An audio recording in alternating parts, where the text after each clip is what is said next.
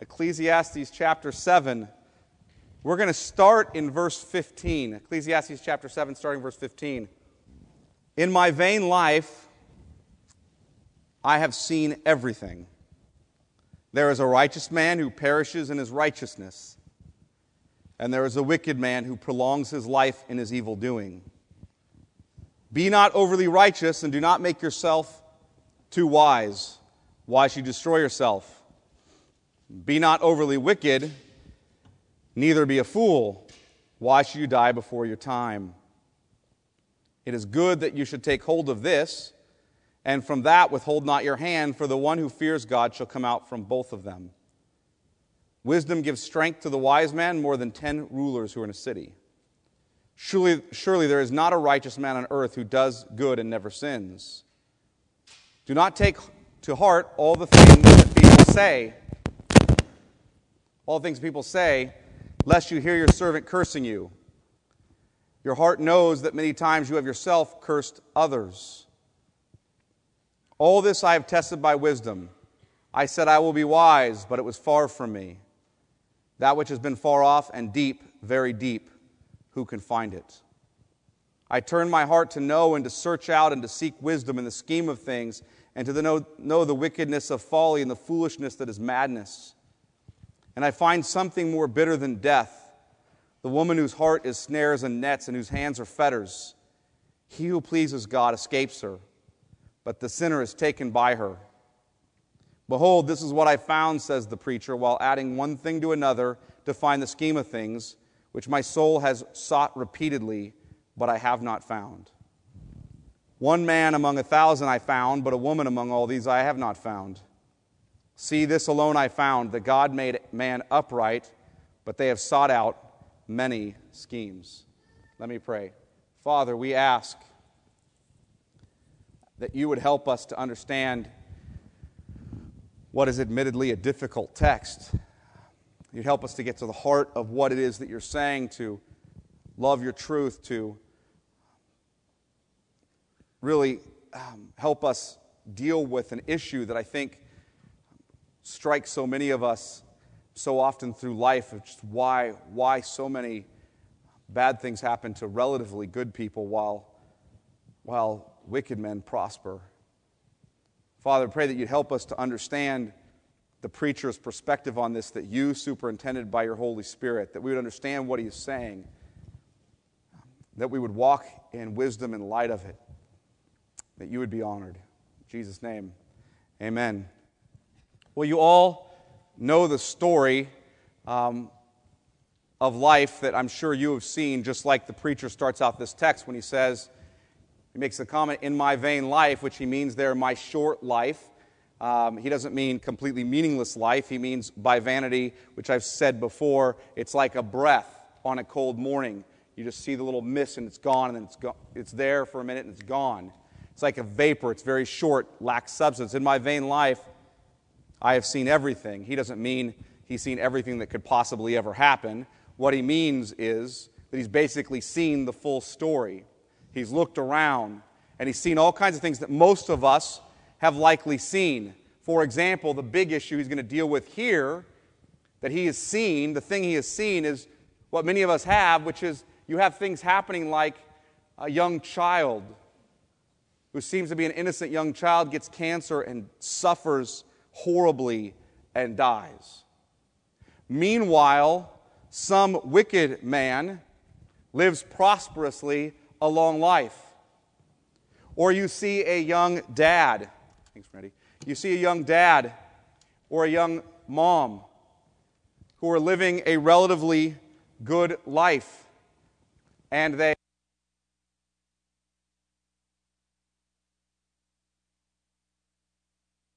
you know, who seem to be relatively good people. Why did this thing happen to them? Why did they die of cancer? Or you see someone who loses everything financially, an honest businessman who's working hard at his trade, and he uses everything financially, and meanwhile, while he's out losing everything financially, some wicked businessman who's cheating and lying is prospering. and you think to yourself, why do bad things happen to good people? Have you ever asked that question? How come bad things happen to good people? It's a pretty famous question. I'm not sure if you're, you've asked it yourself. Probably most of you have. And when I say, why do bad things happen to good people, what we mean here by this question is relatively good people. Why do bad things happen to relatively good people? Nobody's good in the ultimate sense of the word, but why do bad things happen to relatively good people?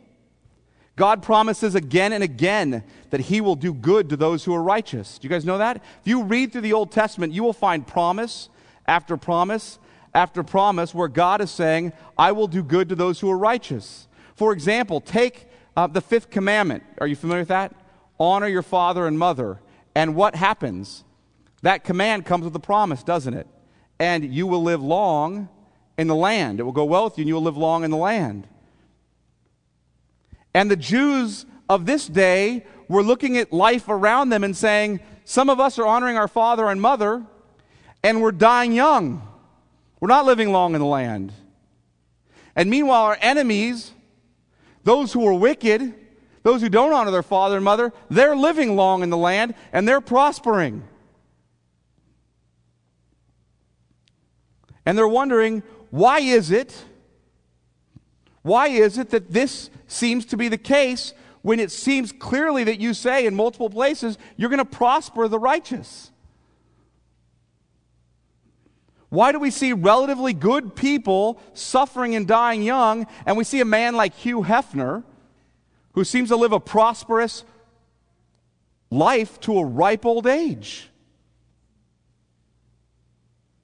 And that's a question the preacher deals with in verse fifteen. Look what he says. In my vain life I have seen everything. There is a righteous man who perishes in his righteousness. In other words, the good die young. He perishes in his righteousness. And there is a wicked man who prolongs his life in his evil doing. See, the preacher's just talked about handling adversity. If you were here last week, remember the passage from six ten to seven fourteen. He's talking about how do we handle adversity? And why is it there? And basically, it's there because God has placed it there. And he's really going further than that. He's saying, well, then why? Why is it that sometimes righteous men are suffering adversity, meanwhile wicked men are prospering? Why? You know, Jesus says something similar, doesn't he?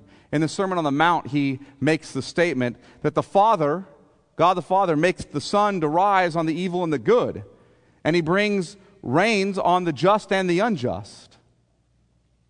In other words, sometimes the good see the sun, sometimes they experience the rain, and sometimes, sometimes the unjust, the evil, right, experience no sun, or they they see the sun, and sometimes they experience no rain. I mean, they sometimes prosper, sometimes they suffer.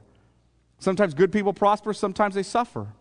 But why do wicked men ever prosper while some righteous people suffer? That's really the question, isn't it?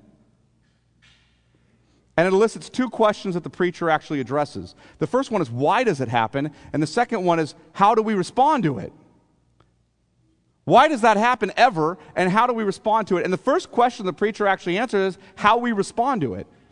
So we're going to take that one first. So here's the first question. How do we respond to the fact that it seems like righteous people suffer and wicked people prosper? How do we respond to that? The first answer he gives is, don't be overly righteous. You hear that? That might surprise you, because Jesus says that blessed are those who hunger and thirst for righteousness, right? And be perfect as your heavenly Father is perfect. Yet here, in the text, the preacher of Ecclesiastes says, be not, verse sixteen, be not overly righteous, and do not make yourself too wise. Too wise? How can I be too wise? Don't make yourself too, why should you destroy yourself? Here's what he's getting after. He's not talking about He's not talking about with righteousness here. He's not talking about don't be holy. What he's saying is don't pursue holiness, don't pursue righteousness, as if you think that if you become righteous enough or holy enough, that somehow God God owes you a prosperous life. Do you hear that? That if you just believe enough, do good enough, live well enough, then somehow you have kicked into effect some law by where now God owes you something. You can't merit prosperity from God. You can't. Pursuing righteousness and wisdom is a good thing. Look at, he even addresses the fact that it's a good thing in verse nineteen. Go down there briefly. Wisdom gives strength to the wise man more than ten rulers who are in a city. Think rulers who are in a city, they, they, they would rule all of these places. Those rulers would seem to have all kinds of strength if they're brought together. And what he's saying is wisdom gives more strength than that. Wisdom is good. Righteousness is good. What he's essentially saying is, I'm not saying that pursuing righteousness is bad or that pursuing wisdom is bad. I'm saying that you should never use the pursuit of righteousness and wisdom as a tool to manipulate God to get the things in your life that you want. You know, so you can get your best life now. Right?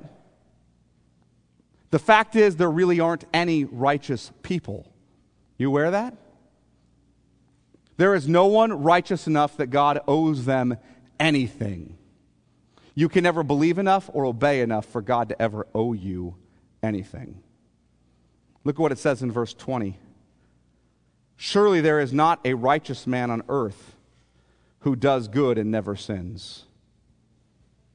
Do not take to heart all the things that people say, lest you hear your servant cursing you.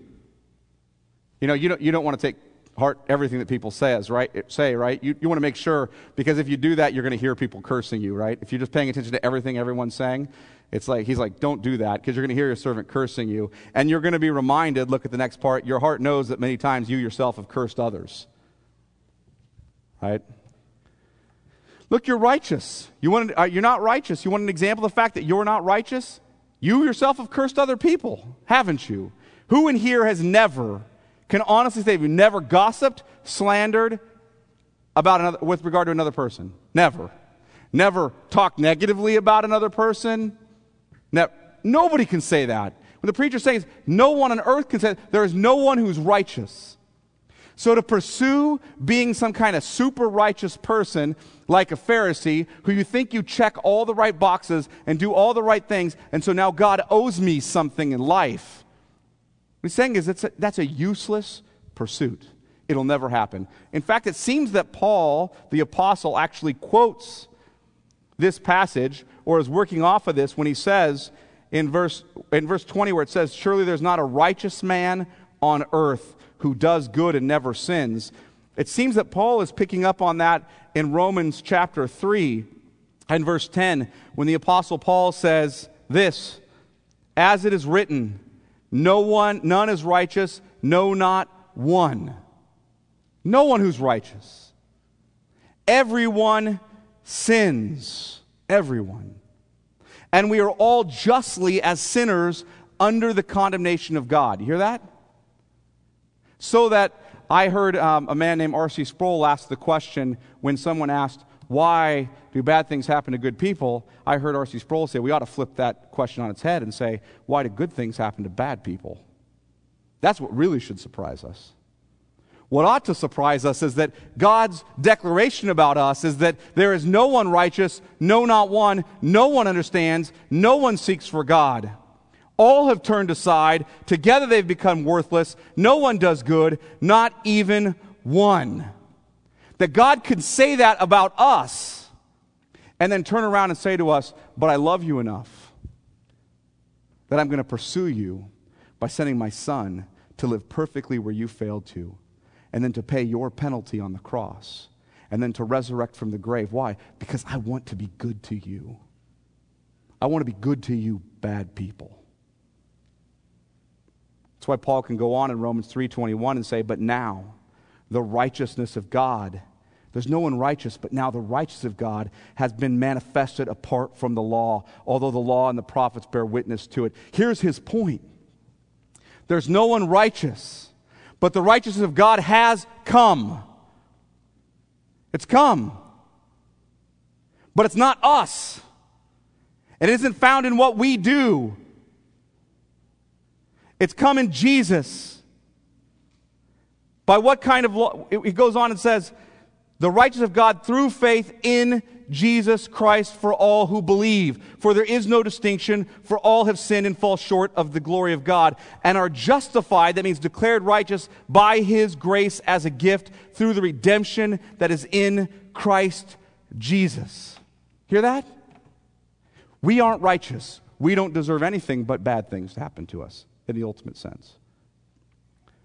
But God, God loved us and sent His Son, the righteous one, so that when we believe in Him, we believe in Him, we're declared righteous. God has done something incredibly good to incredibly sinful people, hasn't He? We can never do anything to merit that. We can't do anything to earn that. That's the preacher's point. You can't do it. And you might acknowledge, I, I, I know I do, I don't know if you guys do this, you might acknowledge that, you know what, I'm, I know I'm not righteous enough and I can never be righteous enough to merit good things. Right? You guys acknowledge that, most of you? I know I don't deserve good things to happen to me. You sort of acknowledge that, but but here's the thing. You know the truth, right? When because when life goes bad, the truth is really dwelling in your heart, because when life goes bad and you start wondering, how, how could God let this happen to me? And you start even asking God, have you ever caught yourself, well, haven't I served you? I've been, I've done this, and I've done, why are you letting this happen? I've done this for you, and I've done that, and you're, why are you letting this happen to me? You know what that tells you?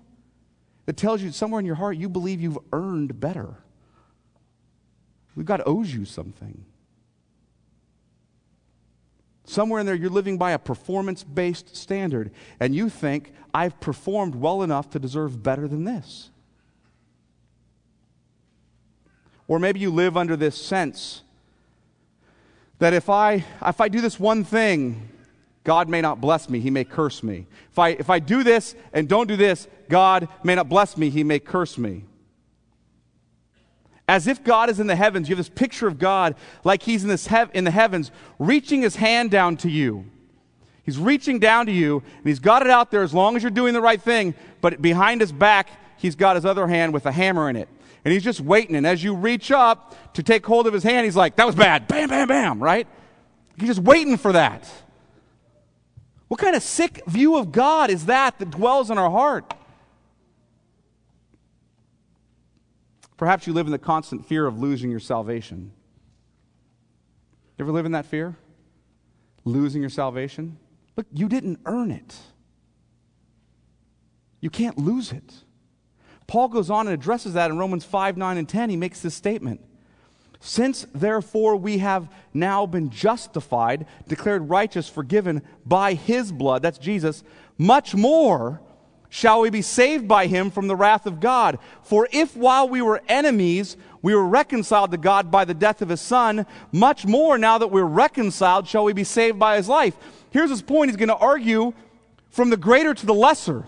If God will kill His Son for you while you're His enemy, if He will send His Son to die on your behalf while you're His enemy, now that you're His friend, how much more will He save you? You think He's going to do this for you while you're His enemy, and then as soon as you're a friend, He's going to turn His back on you when you sin?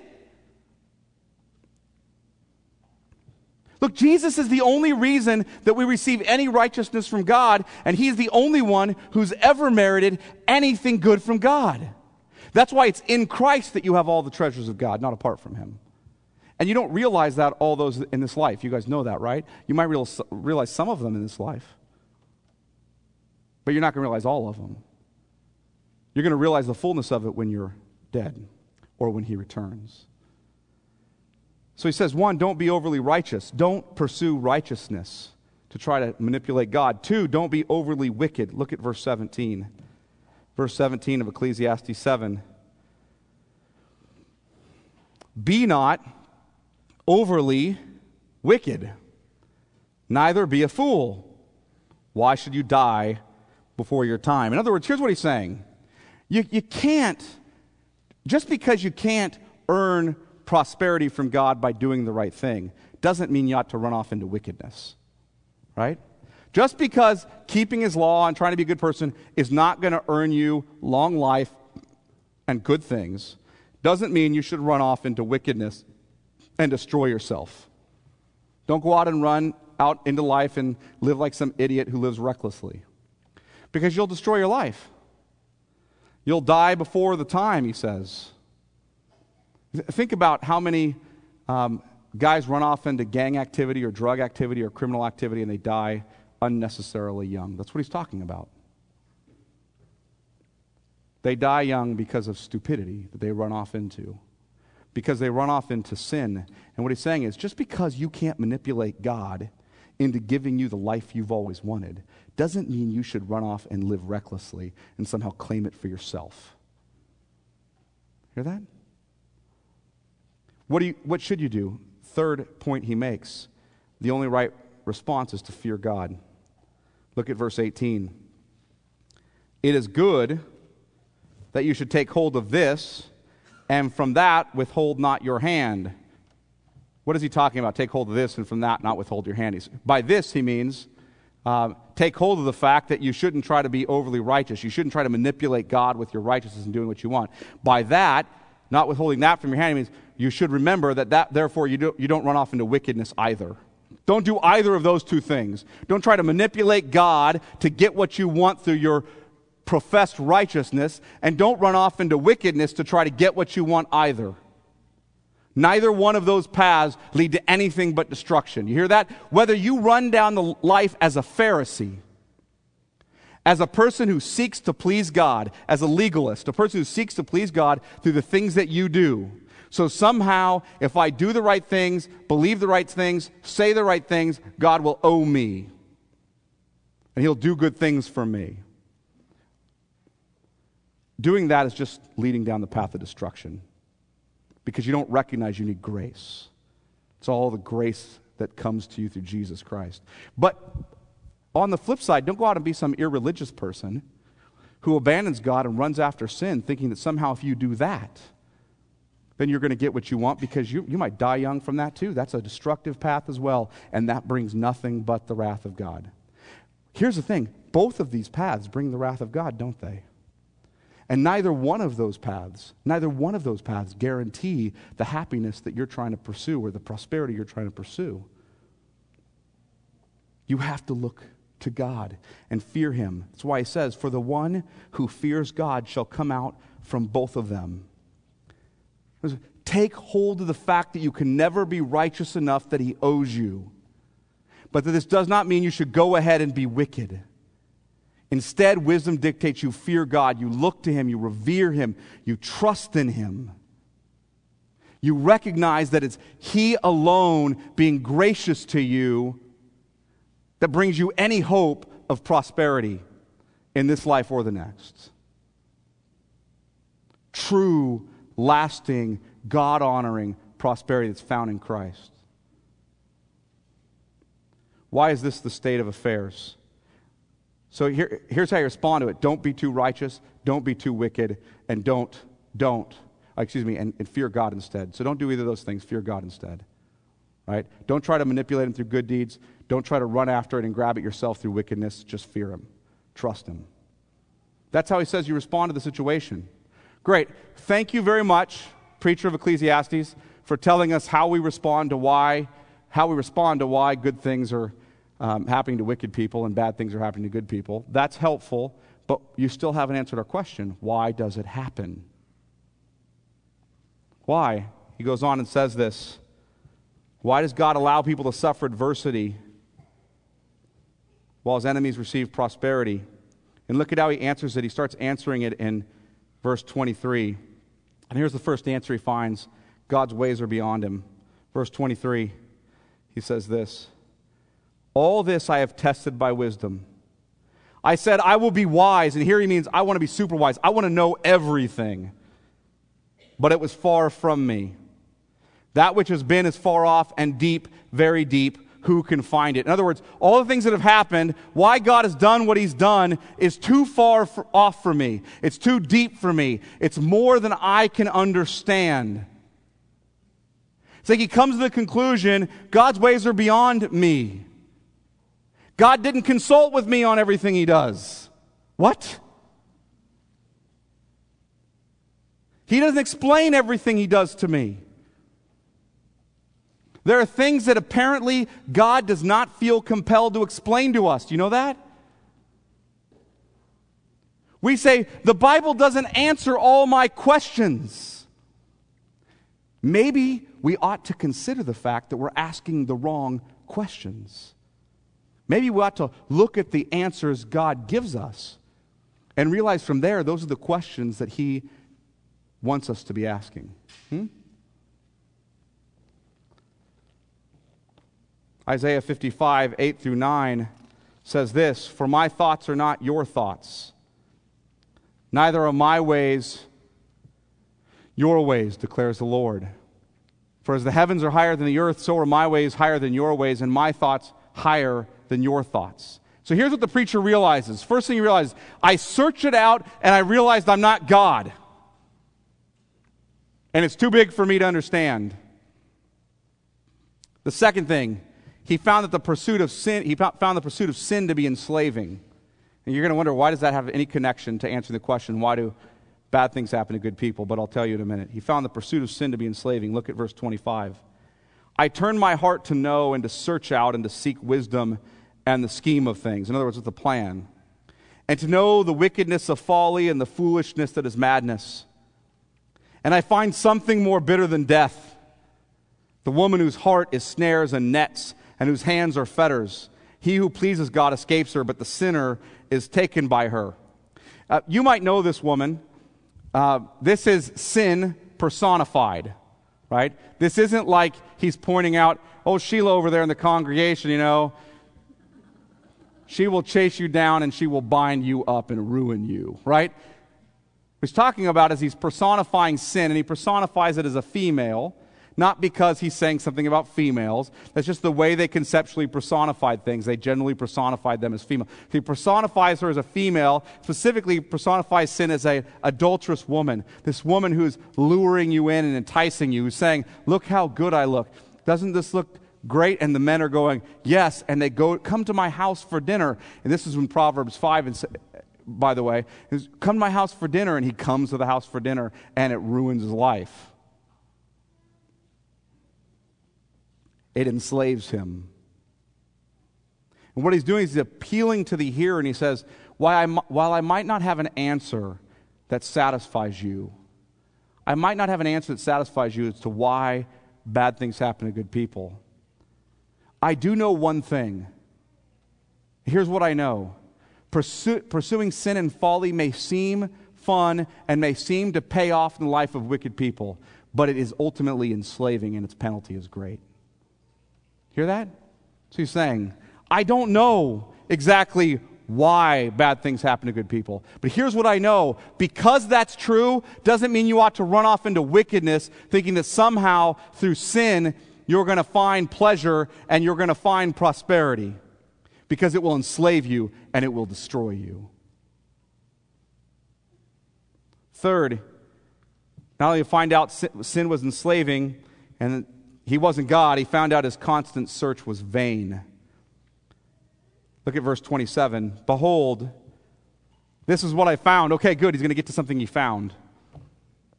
Says the preacher, "While adding one thing to another, to find the scheme of things, which my soul sought repeatedly, but I have not found." Here's what I found. I searched and searched and didn't find anything. Look, look. Essentially saying, if you're trying to figure out why providentially God does everything he does, stop it. It ain't going to help you. You're going to search in vain. You're never going to find a profitable answer.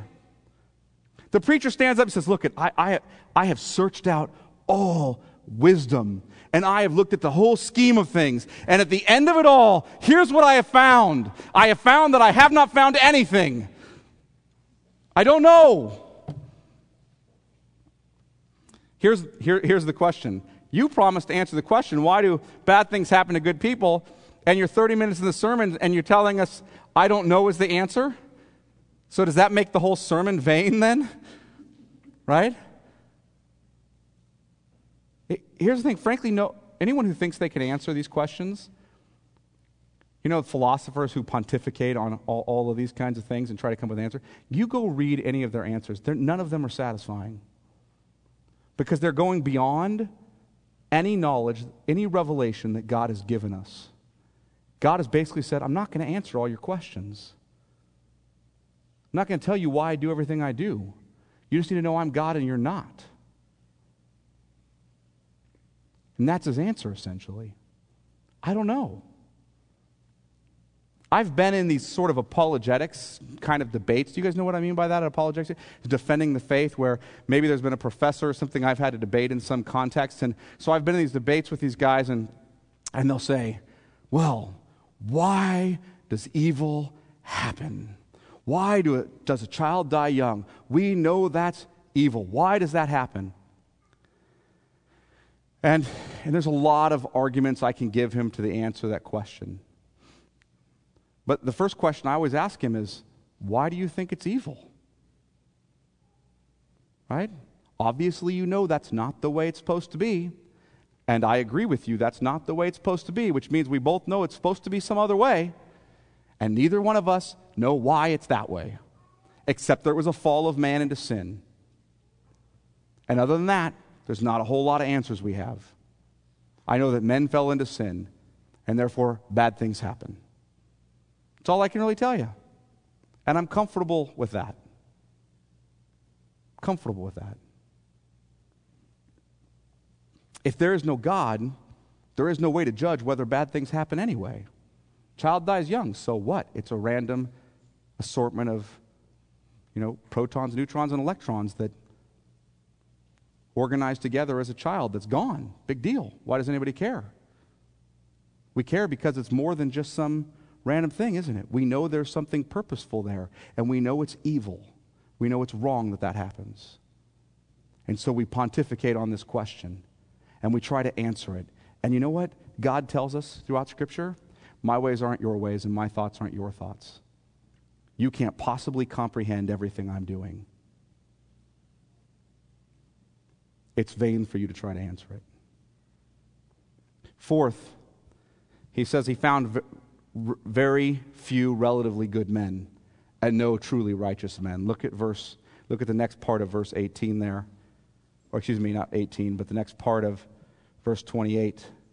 One man among a thousand I found. Others, I went out looking for righteous men to find out why they suffer. One man among a thousand I found, but a woman, woman among all these I have not found. You know what? This part about where he says, I found a righteous man among every thousand, but I didn't find any righteous women. I'm not even going to touch that. I'll just tell you right now. I'll just tell you. You you men can go home and explain it to your wives later.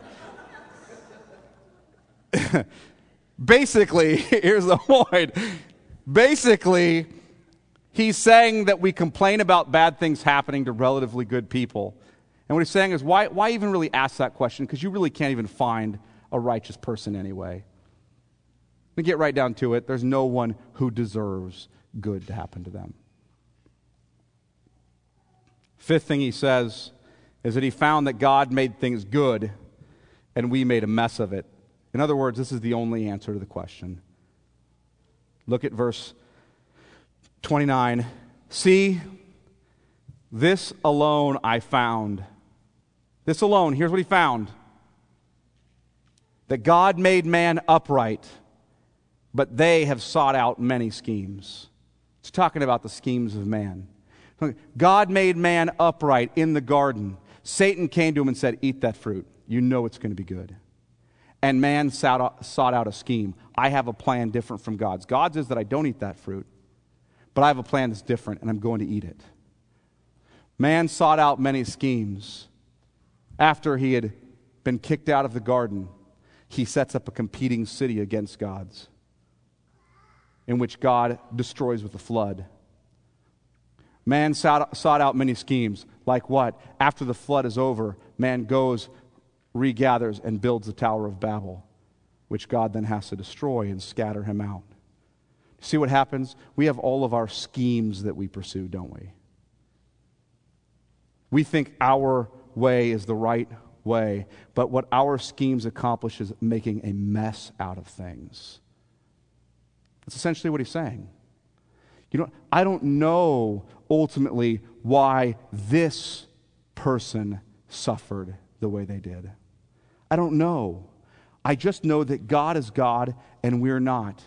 And I know that none of this is his fault because he made us upright and we made a mess out of it. Hear that? We sought out our schemes. That's all I really know. God's scheme is what matters. Hear that? We will never understand all that happens here. I'm just going to tell you that right now. You come into me for counseling and say, why did this happen? You, your child dies and you're sitting in my office across from me and we're talking to, why did my, God take my child? Why? And you're in tears. You know what I'm going to do? Let me pray for you. I'm not going to answer that question because I don't know. You know what I'm telling you? God is good. He loves your child more than you ever could. I don't know why that happened. He loves you. He'll help you get through this. But I, I don't know. I, all I know is that this is not the way it's supposed to be. God set up the way it was supposed to be, and we had a different scheme, and we made a mess of things. And now this is not the way it's supposed to be, and that's why you're in here right now. But that's not the end of the story. Hear that? It's at the end of the story because God isn't going to leave it a mess.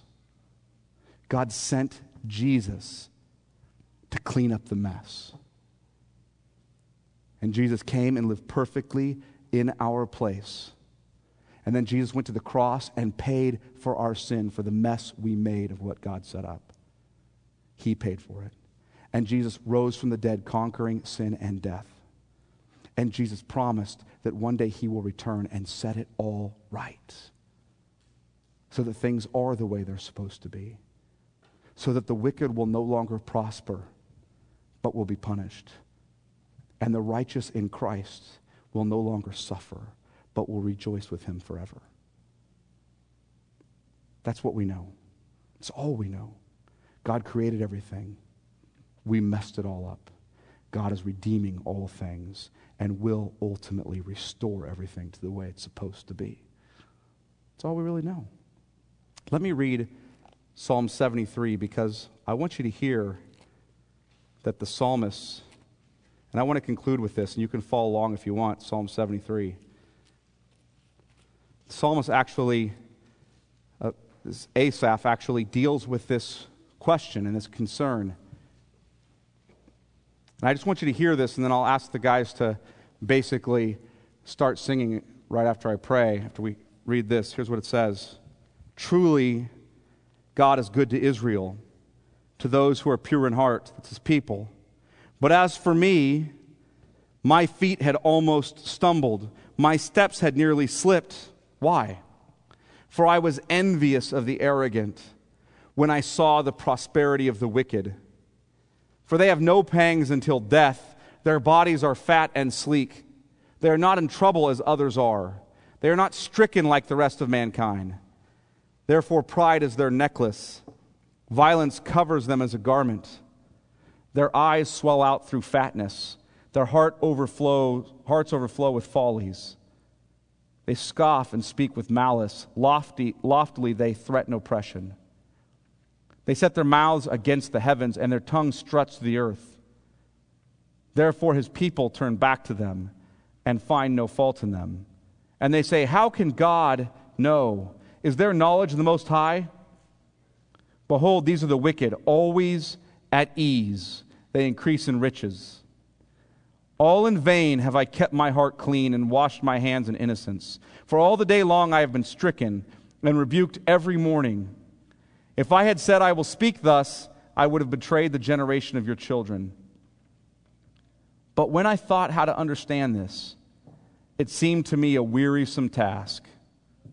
Until I went into the sanctuary of God, then I discerned their end. Truly you set them in slippery places. You make them fall to ruin. How they are destroyed in a moment, swept away utterly by terrors. Like a dream when one awakes, O Lord, when you rouse yourself, you despise them as phantoms. When my soul was embittered, when I was pricked in heart, I was brutish and ignorant. I was like a beast toward you. Nevertheless, I am continually with you. You hold my right hand. You guide me with your counsel, and afterward you will receive me to glory. Whom have I in heaven but you? And there is nothing on earth I desire besides you. My flesh and my heart may fail, but God is the strength of my heart and my portion forever. For behold, those who are far from you shall perish. You put an end to everyone who's unfaithful to you. But for me it is good to be near God. I have made the Lord God my refuge, that I may tell of all your works. Let me pray. Father, we ask, we ask that we would be a people who, while we don't understand every detail of how you're working out all this story in our own lives, Father, we understand the grand narrative, the grand story, that you've created all things, that we've made a mess out of them, but you are redeeming them in Christ and will restore them all in him. Father, we, we pray that we can remember that, that we look to you in faith, that we trust in you, that when we're suffering, when we are under much duress, we don't run off into sin thinking somehow that will alleviate it. But we trust in you. Father, kill the pursuit of righteousness for the purpose of manipulating you that, that rages in so many of our hearts. Put it to death that we might know that we don't deserve anything good from you, but you love us and desire to do good to us. In fact, you promised in the new covenant that you will never relent from being good to us. Or let us trust in you, knowing that that is a gift given to us in Jesus. And may we know that the end, in the end, all things will be worked out. The wicked will perish, and those who are in Christ will rejoice in you forever.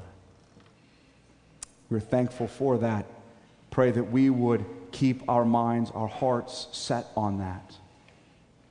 That we would be able to say with the psalmist, whom have I have in heaven besides you? You, you are all we have and all we desire. In Jesus' name, amen.